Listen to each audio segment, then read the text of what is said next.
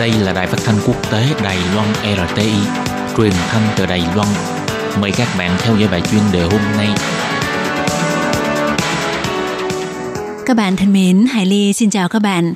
Mời các bạn theo dõi bài chuyên đề hôm nay qua nội dung bài viết Có phải ăn chay không dễ bị mắc các bệnh về tim mạch? Sở Sức khỏe Quốc dân chỉ ra một số món chay, ngược lại lại sử dụng dầu ăn nhiều hơn. Các bạn thân mến, và bây giờ Hải Ly xin mời các bạn đến với nội dung chi tiết của bài chuyên đề hôm nay.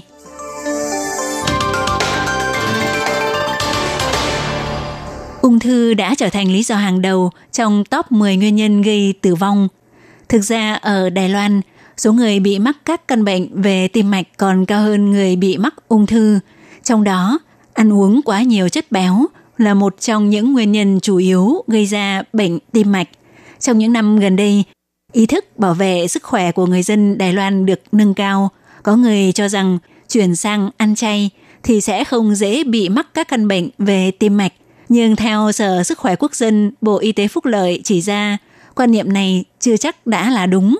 Trong mục tin đồn thất thiệt trên website của Sở Bảo vệ Sức khỏe Quốc dân chỉ ra, có một số người ăn chay vì để làm tăng cảm giác no và vị ngon cho món ăn nên khi chế biến sẽ dùng dầu ăn để chế biến theo các phương pháp như rán, xào và chiên.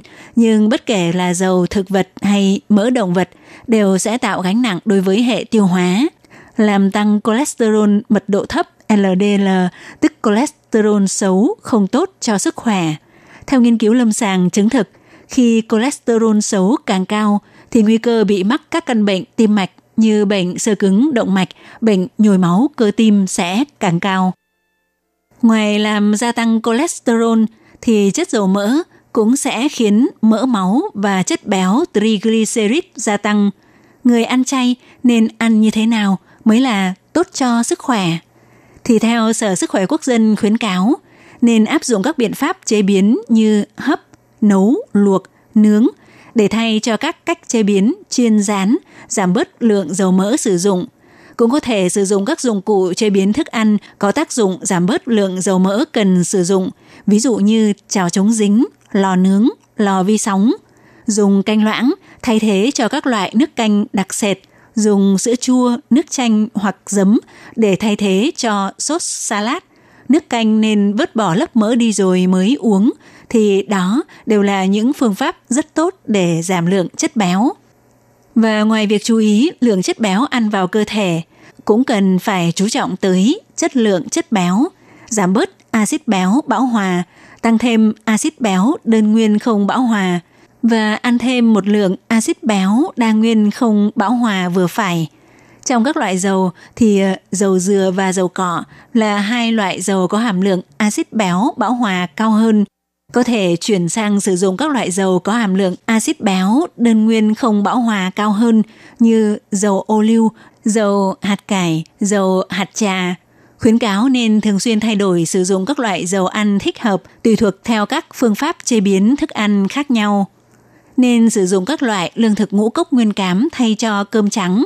Nếu có thể kết hợp với các loại đậu nữa thì càng lý tưởng – vì protein được tổng hợp trong các loại đậu và trong ngũ cốc nguyên cám là khác nhau. Ăn cả hai loại thì sẽ đạt được tác dụng bổ trợ cho nhau, tránh xảy ra tình trạng bị thiếu axit amin. Vì vậy khuyến cáo người ăn chay mỗi một bữa ăn đều nên ăn các tổ hợp kết hợp giữa các loại ngũ cốc nguyên cám với các loại đậu khác nhau. Rau có màu đậm cũng sẽ có nhiều vitamin và khoáng chất. Khuyến cáo mỗi ngày ít nhất ăn một phần rau có màu đậm, đồng thời mỗi ngày ăn khoảng 2 phần trái cây trở lên. Ngoài ra muốn tránh xa các căn bệnh tim mạch, điều quan trọng là phải tạo thành những thói quen sinh hoạt lành mạnh, có chế độ ăn uống cân bằng dinh dưỡng, thường xuyên vận động. Đồng thời những người ở độ tuổi trên 40 có thể tận dụng hạng mục hỗ trợ một phần kinh phí về bảo vệ sức khỏe dự phòng 3 năm một lần tiến hành kiểm tra sức khỏe định kỳ để phát hiện sớm và điều trị sớm những căn bệnh tim mạch liên quan. Các bạn thân mến, Hải Ly xin cảm ơn các bạn đã đón nghe bài chuyên đề hôm nay do Hải